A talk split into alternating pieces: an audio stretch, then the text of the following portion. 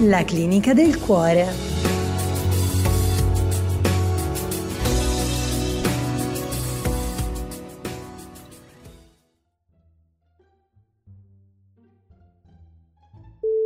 È la dottoressa Due di Pic che vi parla e se state ascoltando questa trasmissione la situazione è veramente disperata. 9 maggio mi è scordata T'hanno visto che tornava insieme a Nat Non mi sento non mi Cari pazienti e cari ascoltatori, bentornati nel mio studio. La canzone che avete appena ascoltato è di Liberato, oggi è 9 maggio, quindi cade a pennello. Anche perché se ascoltate bene le parole dice 9 maggio mi hai dimenticato, ti ho visto che tornavi insieme ad un altro. Di che malattia sentimentale parliamo? Del tradimento. In studio con noi oggi c'è... Oh... Oddio, scusate, eh, il mio paziente è un po' nervoso, ecco. Ha scoperto di essere stato tradito. Ma io sono qui per questo. Cioè, no, no, non sono, mi sono spiegata male, non sono qui per tradire, ma per curare questa malattia e per capire meglio questo disturbo pungente. Parla di corna? È una battuta. Vabbè, comunque, partiamo dai tempi lontani. Perché si dice mettere le corna? C'è una storiella molto interessante, è il 1120, un botto di tempo fa, siamo a Costantinopoli e c'è questo imperatore, il classico uomo tossico, Andronico Comneno, che imprigionava le mogli dei sudditi che non gli stavano a genio e le teneva come concubine. E poi nelle case eh, dei mariti appendeva delle teste di cervo eh, perché era il simbolo della preda cacciata. Arriviamo poi al 1185 e i soldati del re Guglielmo II di Normandia sono diretti a Costantinopoli e trovano queste teste di cervo appese per la città e quindi chiedono "Pe- perché ci sono delle corna, quindi scoprono della sorella di Andronico e nasce l'espressione ah, mi ha messo le corna, mettere le corna. Molto mm, interessante, non, sì. Cosa dice invece la letteratura scientifica sull'argomento? Una grande esperta dei nostri giorni è Giulia De Lellis, che non ama leggere libri, però ne ha scritto uno molto importante, un saggio sul dolore del tradimento. Il testo si chiama Le corna stanno bene su tutto, ma io stavo meglio senza. Sono pagine pregne di significato e utili a chiunque stia attraversando un momento come questo. Ora, prima che intervenga io con consigli e dritte, vorrei inserire un piccolo estratto di una delle grandi massime dei nostri tempi, che è sempre di Giulia Dell'Ellis. Il perdono è un po' come altezza, o ce l'hai o non ce l'hai.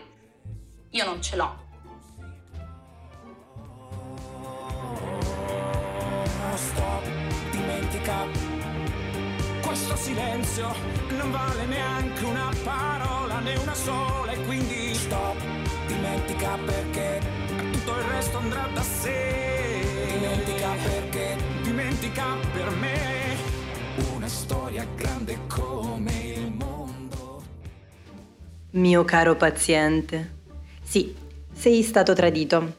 Infatti, come dice il termine tradimento, se tradisco mento, non ti sei mai insospettito quando leggevi sul cellulare Massimo Calcetto? La tua fidanzata non fa neanche sport. No, no, no, no, non sto dicendo che sia colpa tua, perché poi uno si mette in discussione, si addossa le colpe. Ecco, sto solo dicendo che se il tuo partner ti dice che sta andando a comprare le sigarette ma non fuma, o che sta andando a comprare il cibo per il vostro cagnolino ma non avete animali domestici, il dubbio che qualcosa non vada sorge spontaneo. Quindi, prima regola in assoluto, sempre fare attenzione ai campanelli d'allarme. Ok, mettiamo il caso che non ti sia accorto di nulla, però scopri di avere le corna. Come reagisci? Sicuramente distinto viene voglia di vendicarsi, ma pensiamo razionalmente. Rigarle la macchina cancellerà il tradimento? Distruggere le sue cose porterà indietro il tempo? Certo, magari ci sarà un senso effimero di soddisfazione, ma poi? Ricordiamo agli ascoltatori che la dottoressa ha due di picche contro ogni forma di violenza. E poi, se proprio vogliamo vendicarci, eh, so che c'è qualche toro o leone all'ascolto e sono i segni più vendicativi dello zodiaco. La vendetta è un piatto che va servito freddo, cioè sbollisci e pensa come agire. Il sentimento per una persona non svanisce da un giorno all'altro. E poi tutti tornano, quindi, quando tornerà a scusarsi, saprai bene come comportarti. Tutte le storie d'amore felici sono uguali. Ogni storia d'amore infelice è infelice a modo suo. Questa è una semi-cheat di Tolstoi. Non c'è una spiegazione per il tradimento. C'è chi dice che ci siano persone predisposte geneticamente a tradire, possono entrare in gioco la monotonia, attimi di, attimi di perdizione temporanea, chissà.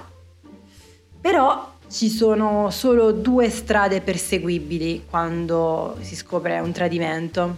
O perdonare e dimenticare davvero, e qui c'è bisogno di ricreare un rapporto di fiducia, rimettersi in gioco e tutti quei meccanismi terapeutici oppure bisogna chiudere definitivamente ogni rapporto conservando nella memoria solo le cose belle della relazione. Ora, se non fossi una dottoressa professionale laureata presso l'Università dei Sentimenti, potrei spiegarvi le 12 regole di regolamento dei conti contro chi ci ha ferito. Ma questa è una clinica seria. E terminerò la puntata con una citazione del maestro Tolstoi nel libro Anna Karenina, che però non era stata tradita ma aveva tradito. Tutta la bellezza della vita è composta d'ombra e di luce. Quindi, se nella vita ti è capitato di sostare all'ombra di un tradimento, non ti resta che spostarti e ritrovare la luce. Stacchetto musicale. Andare in montagna per dimenticarmi di te. Un po' di freddo, certo male non fa. Mi è ritornata in mente la cantilena che ti insegnano a scuola per ricordare i nomi delle Alpi, ma con gran pena e poi boh, non le so. Sapessi i pensieri che ho perso, che ho scacciato via dalla mia testa, perché tu ci dormissi comoda dentro e ti sentissi speciale come in un giorno di festa. E ancora so che ti piace il McFlurry, ma solamente alle tre del mattino. Ed è il tuo primo bacio agli autoscontri che hai dato a quel cretino, un bullo del tuo paesino. I nomi delle tue zie navigano dentro i miei mari e affogano tutte le poesie che so fin dalle elementari. E forse un po' ti farà pena questa mia povera testa che sa ancora tutto di te. Perché per quanto mi sforzi sei tutto ciò che mi resta. Oh. le cicatrici che c'hai sulle gambe sono magiche raccontano una storia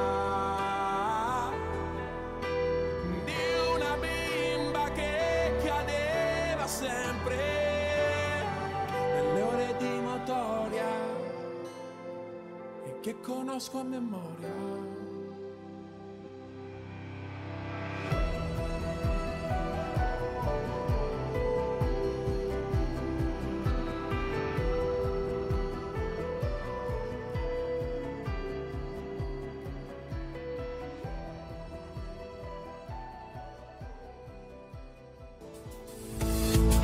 La clinica del cuore.